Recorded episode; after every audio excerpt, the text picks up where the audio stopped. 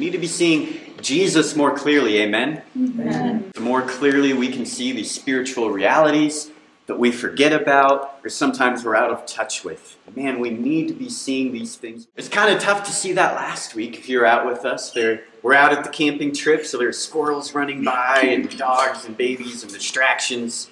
So I re-recorded that sermon if you want to hear the crisp, clean audio on our podcast. But a little bit of review. We were talking about here in Ephesians chapter 1, 4 through 6, and we're going over these same verses today. We're answering the question why did God choose you? Why did God choose us of all people?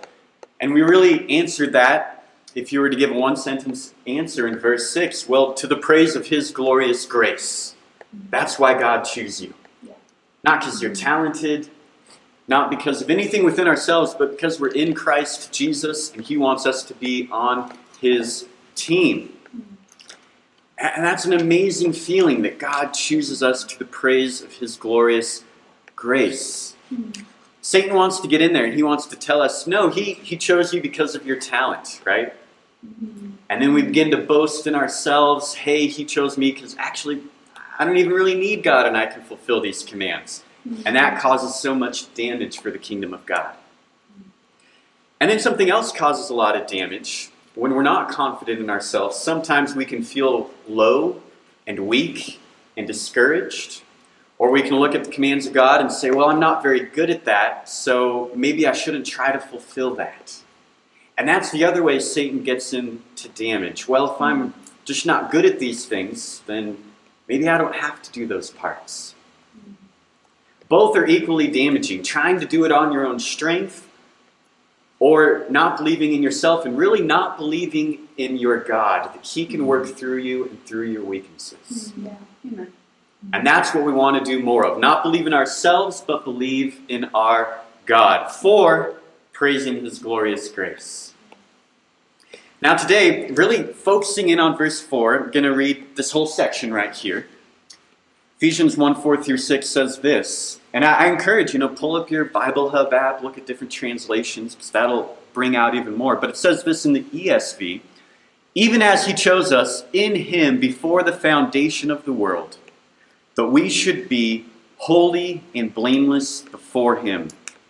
In love, He predestined us for adoption to Himself as sons through Jesus Christ, according to the purpose of His will, to the praise of His glorious grace, with which He has blessed us in the Beloved.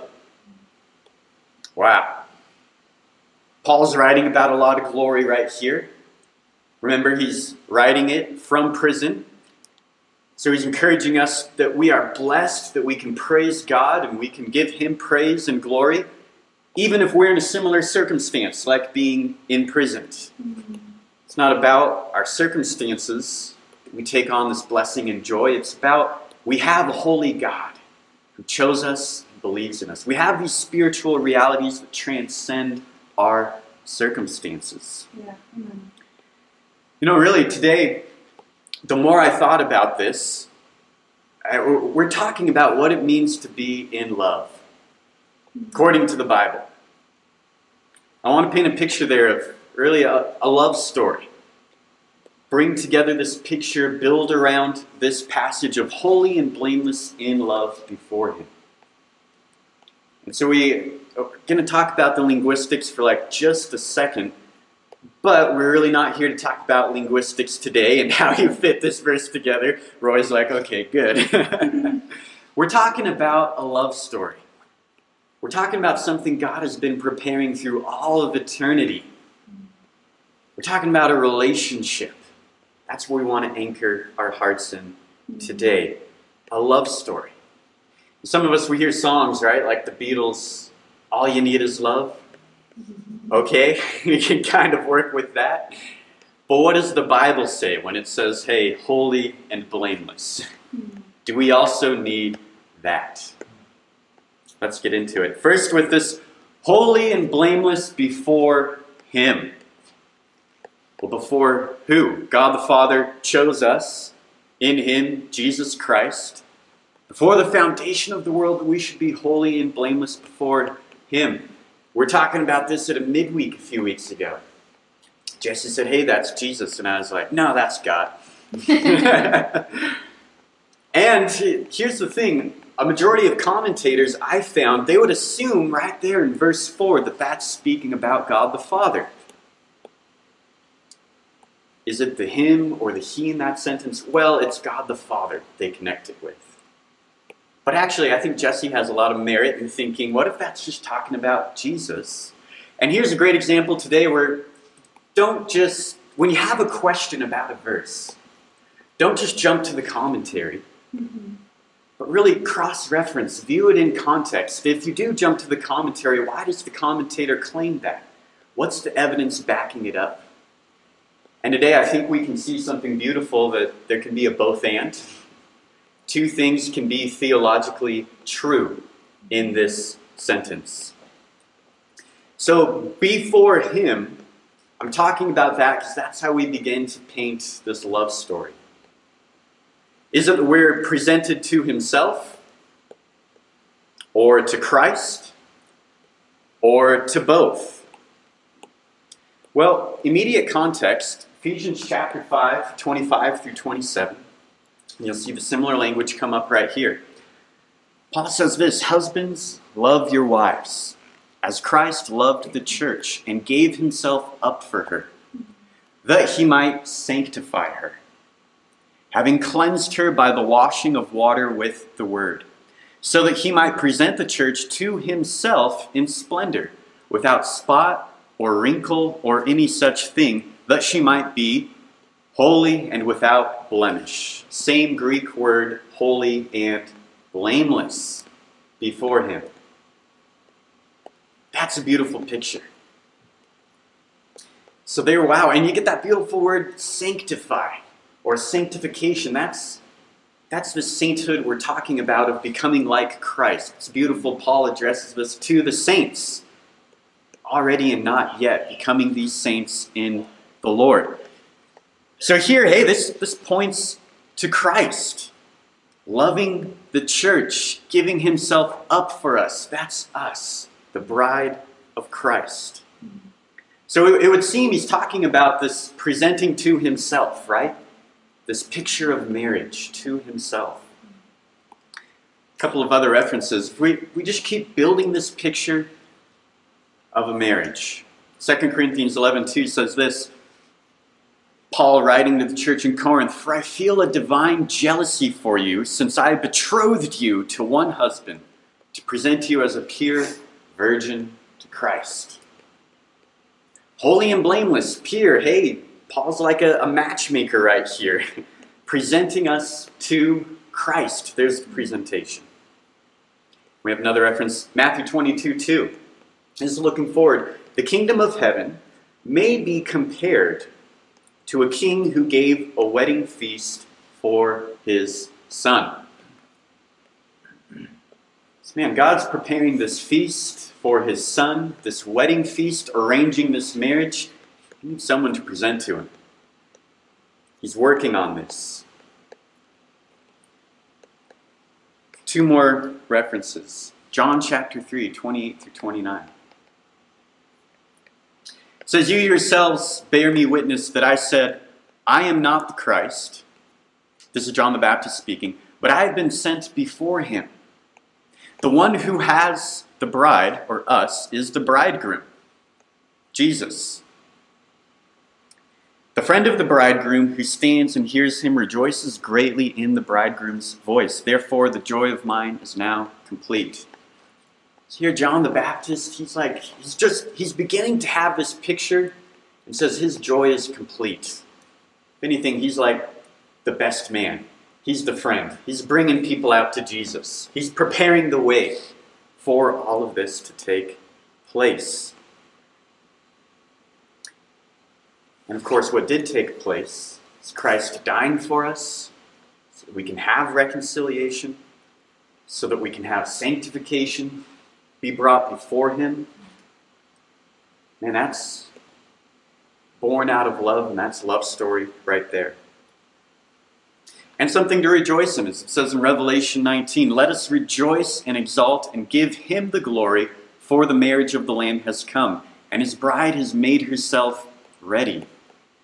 If it was granted to her to clothe herself with fine linen, bright and pure, for the fine linen is the righteous deeds of the saints. Holy and blameless, this presentation, pure, fine linen, fine linen, the righteous deeds of the saints. Holy and blameless bride, us, the church, has made herself ready, presentable. One more. And this is important because this speaks of the opposite of love. Where we were at before we started this story with God. And here, uh, so everything painting this picture so far, it's painting the picture that we're presented to Christ, right? The church, his bride. This wedding feast is being arranged. But here, hey, it's, it's God and Jesus. For in him all the fullness of God was pleased to dwell.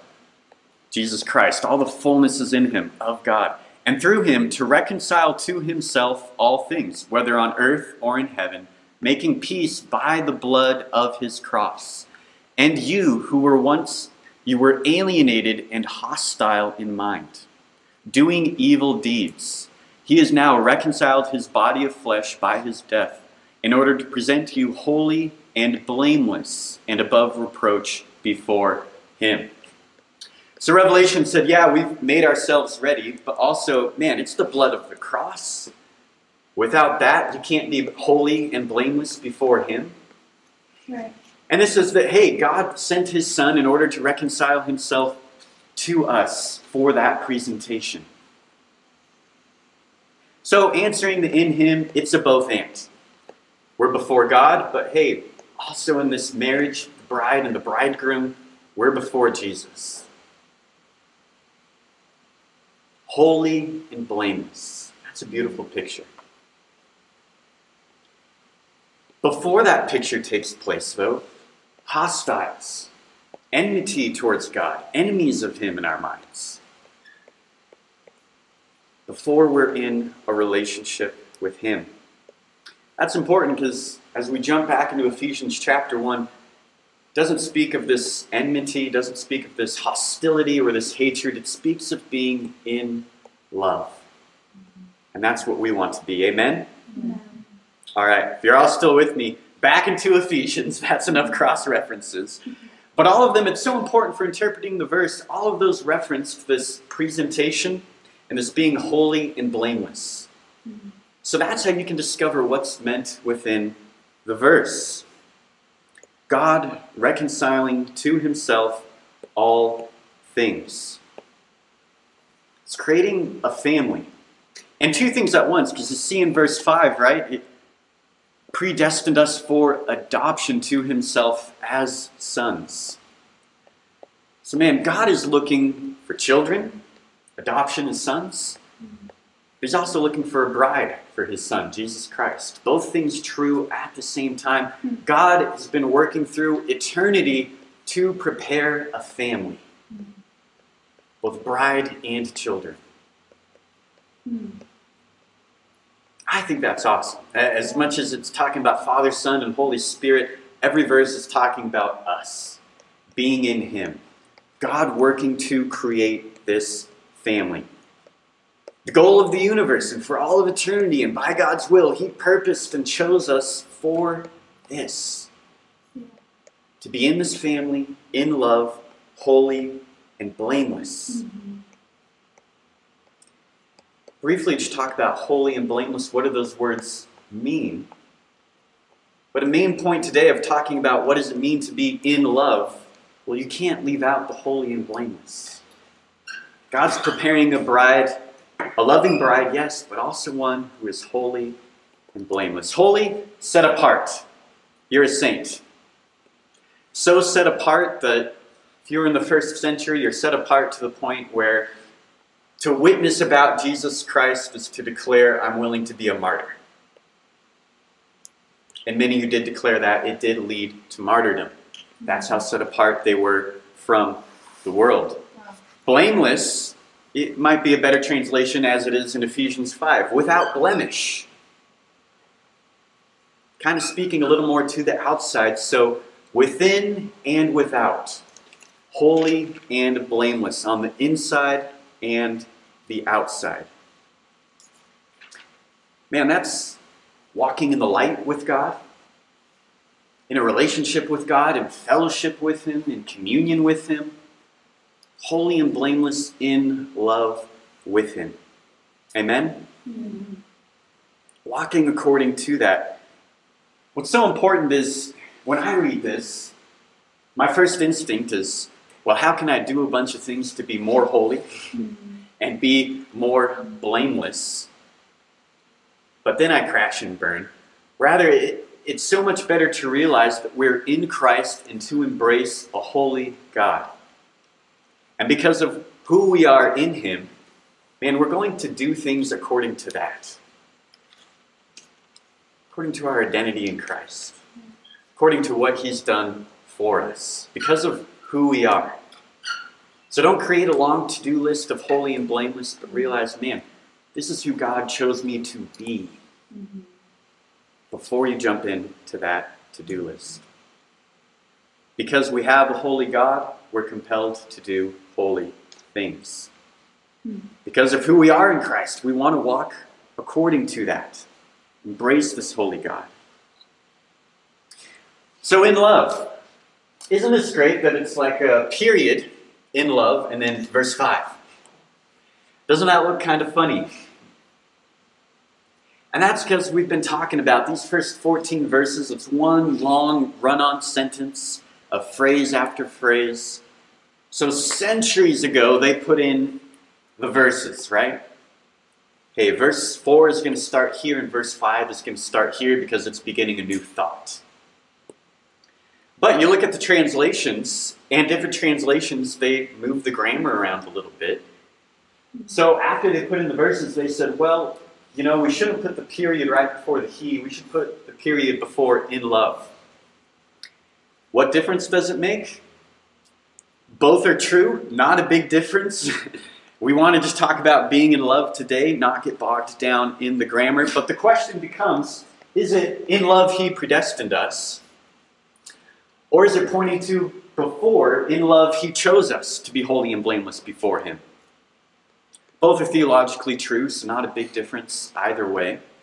If you were to look through the grammar, the phrases that modify the verbs, they always come after the verb. Right? He's blessed us in Christ. Let's look at another one, verse 5. He predestined us for adoption to himself as sons through Jesus Christ.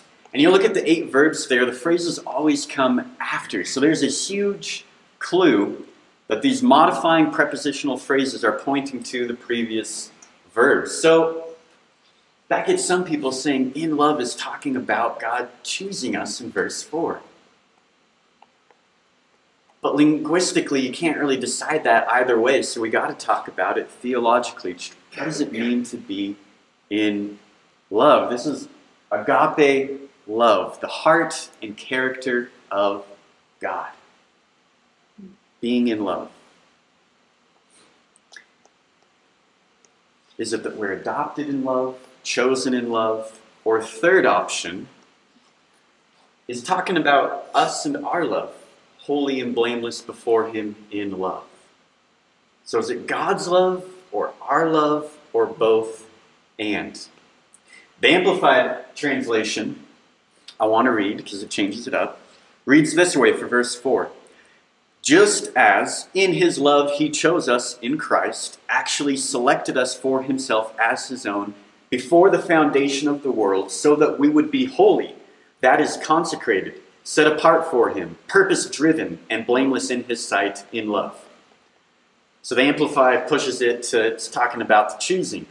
The Christian Standard Bible says, For he chose us in him before the foundation of the world to be holy and blameless in love before him.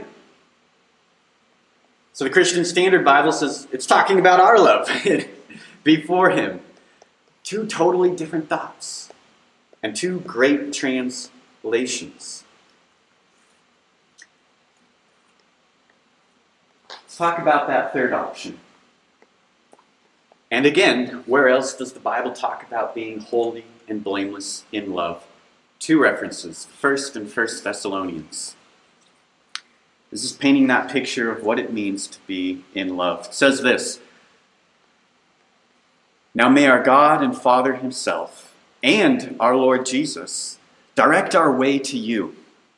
And may the Lord make you increase and abound in love for one another and for all, as we do for you, so that He may establish your hearts blameless in holiness before our God and Father at the coming of our Lord Jesus with all his saints.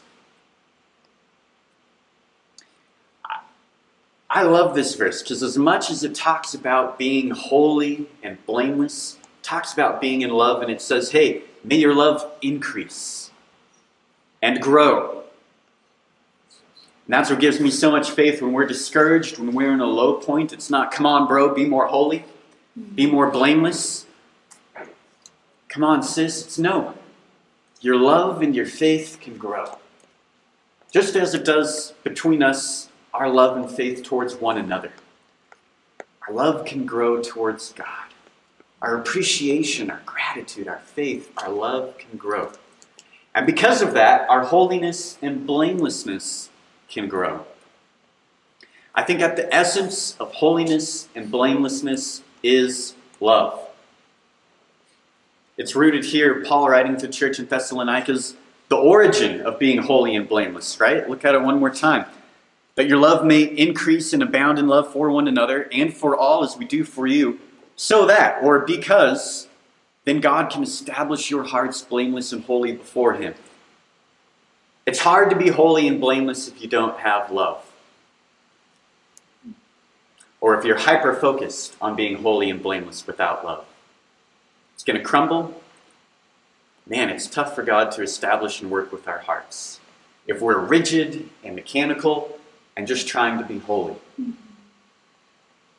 Right? Because love is the fulfillment of the law. Love is the greatest commandment. When we look at being holy and blameless, how could we do that without love as the origin here? Over in Philippians 1 9 through 10. And it is my prayer that your love may abound more and more, with knowledge and all discernment, so that you may approve what is excellent, and so be pure and blameless for the day of Christ. Paul's praying, man, your love needs to increase so that you can be holy and blameless. It's the essence of being holy and blameless. So we can't hyper focus on either one. There's some who say all you need is love, but you got to say, hey, well, yeah, but Paul says that that leads to being holy and blameless. Is that a part of your love?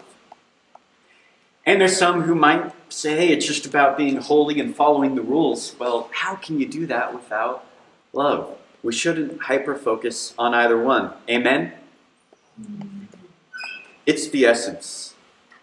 If we're going to be this bride of Christ, it's good to be a bride who's in love, right? Yeah. I think we'd all be laughing nervously in a wedding if we showed up and, right, if, if the bride and the groom were like arguing five minutes before the wedding, be like, oh man, I don't know if that's going to work out. Everyone's, we know what faces to give there. That's the essential mark. Being the bride or being children of God, it's children who are in love with Him. Man, that's who He adopts. The essence of our holiness. Love grows, love abounds. That's what encourages me about being a saint. Man, if only our love could increase, as Paul writes, then it'd be a lot easier to be a saint. We go back to the heart of it. And yeah, our love for God, but also one another, holy and blameless before Him in love. That's so important, then, to make sure that the love is not just describing God in love, predestining us and choosing us, though that's very true. God first loved us, right? chose us, predestined us, but it should also describe us being in love with God. It's so important if we if we divorce that love from the holy and blameless, man, we've got to be super careful. I don't think we can do it without the love. Remember Colossians 1 that we referenced. We were hostiles, enemies of God, enmity towards Him. We did not like this guy. That's where we started out, so man, we need to fall in love with Him.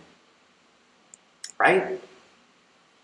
Many of us say, yeah, we, I believe in God or I love God, but when we really get in the Bible and we define love as holy and blameless before Him, and when we look at, hey, before we begin following God and before we start a relationship, then we're these hostiles. It's so important to know what love means biblically, right? Not to just go with the I love ice cream, so I love God, American definition. So we don't want that mechanical conformity to holiness and blamelessness, but if it's our heart to love God, then man, that's a Christian is somebody who loves holiness because they love a holy God. And they because they want to be like Christ, they're going to strive for holiness, right? Because we love God and God is holy. We're going to hunger and thirst for righteousness. We're going to delight in the law of the Lord. There's going to be a joy with following Him. For you today, do you enjoy your Christianity? Is it this love story? Or do you find sometimes that you have to drag yourself to it? Force yourself into it. White knuckle it. Yes, sometimes we have to deny yourself, but if you find yourself continually trying to deny yourself, not being in touch with hungering and thirsting for righteousness and delighting in the law of the Lord and being in love and holy and blameless before Him, you can't deny yourself for very long. Do you enjoy your Christianity? Are you in love with it? Or, again, back to Colossians 1, do you wish you had never heard about this Christianity stuff? Do you wish you could go back to a worldly living so you could keep on sinning? Or do you wish you could be even more holy and even more like Christ? Become even more like Him because you're so in love with Him? Which direction is our heart going towards? And which are we beholding more, Christ or the world? So that's what we're going to become more like. I want to be in love more with Christ than the world. Man, he's got a, a real love to offer us in his arms. One that's lasting, not like the world's. Separating love and holiness is just as dangerous as separating sanctification and justification. Or, hey, I started to believe in God. I checked in, I did that appointment. And someday I'll become a saint and do that part of it too. We shouldn't separate those things. Neither should we separate love and holiness. And that's mature spirituality, mature Christianity. It's love and measured by love. Our love for Christ and our Christ centered actions in love for one another and that's what we're growing towards as we fall more in love with Him. That's the mark of a saint or a mature saint. How much are they loving God and loving others? It's not about how much time you put in at church or how much time you've had in the kingdom. It's not about how much time you've read the Word of God. Those things help. It's measured by love. You know, as much as God's building that family, it makes me reflect on the family we're building right here. Got, we got our members, we got our audience, but most important person is Jesus. That's who I want to be holy and blameless and in love with and presented before. And I get so tempted sometimes with when some of the family isn't here, or I put God on a time scale of how quickly the family should be growing, right? And God's been at this for like an eternity, and I'm like, God, it's got to be this big, this fast. I start to put more attention on myself and my own efforts, or attention on others, when my full attention should be on Jesus Christ, being in love with Him. That's what's going to guard my heart the most. That's the kind of family we want to build here. Madison and I, we were down visiting the Medford, Oregon church this past week.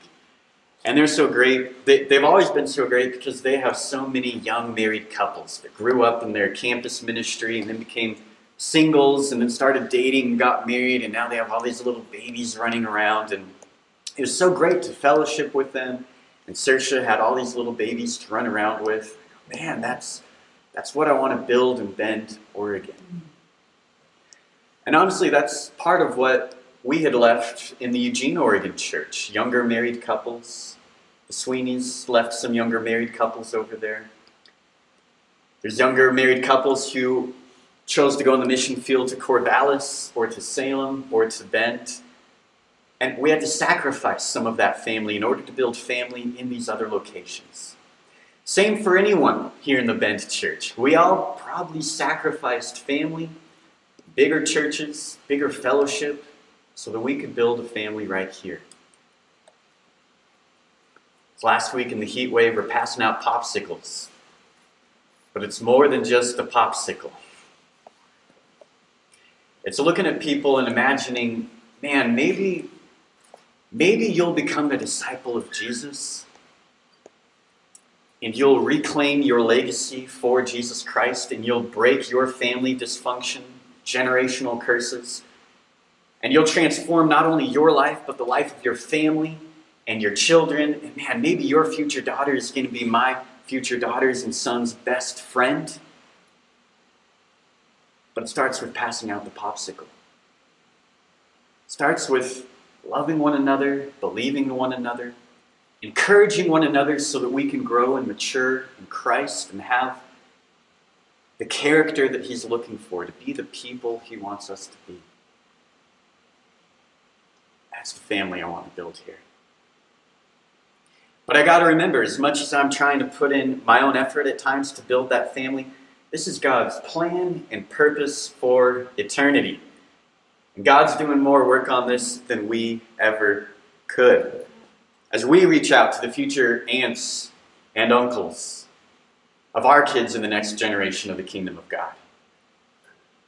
God's been doing that for generations, hasn't He? That's what we want to grow up into.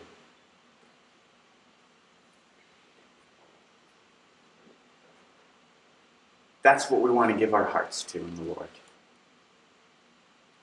Surrender to Him. As much as we plant seeds and water them, it's God who gives the increase and builds that family. It's our part as we look at God's, He's going to build that. We can look at our character we can look at being holy and blameless in love before Him. That's our story, and that's the story that God is working on. Story of adoption, creating a new people for Him. Story of finding a bride for His Son. A new family called out and chosen by God to be holy and blameless, head over heels in love with Him. Amen, church? And as verse 6 says, to God be the glory. Let's go to Him in a word of prayer. So we take communion this morning. We consider how God's been building that family. Father God, Lord, we take this communion on your on this Lord's day to remember your body and your blood that was spilled. God, and your reconciliation and building a family, in preparing a holy and blameless bride. Something we could never do, God. And Lord, we just take this in gratitude and appreciation that you chose us and have prepared us and have sent your Son to die for us by his blood so that we could be without blemish. God, we also pray for this growing family. We want so many more to be in love with you because we love you, God. Because you love us, we want to love our neighbor. God, help us never to forget our motive for that as we take this communion. Help us never lose the appreciation. Let's never lose that understanding of what it means to be in love with you and the reason of why you chose us. Yes, to be holy and blameless, but also to praise your glorious grace, God. Help us to do that this week. In Jesus' name, amen.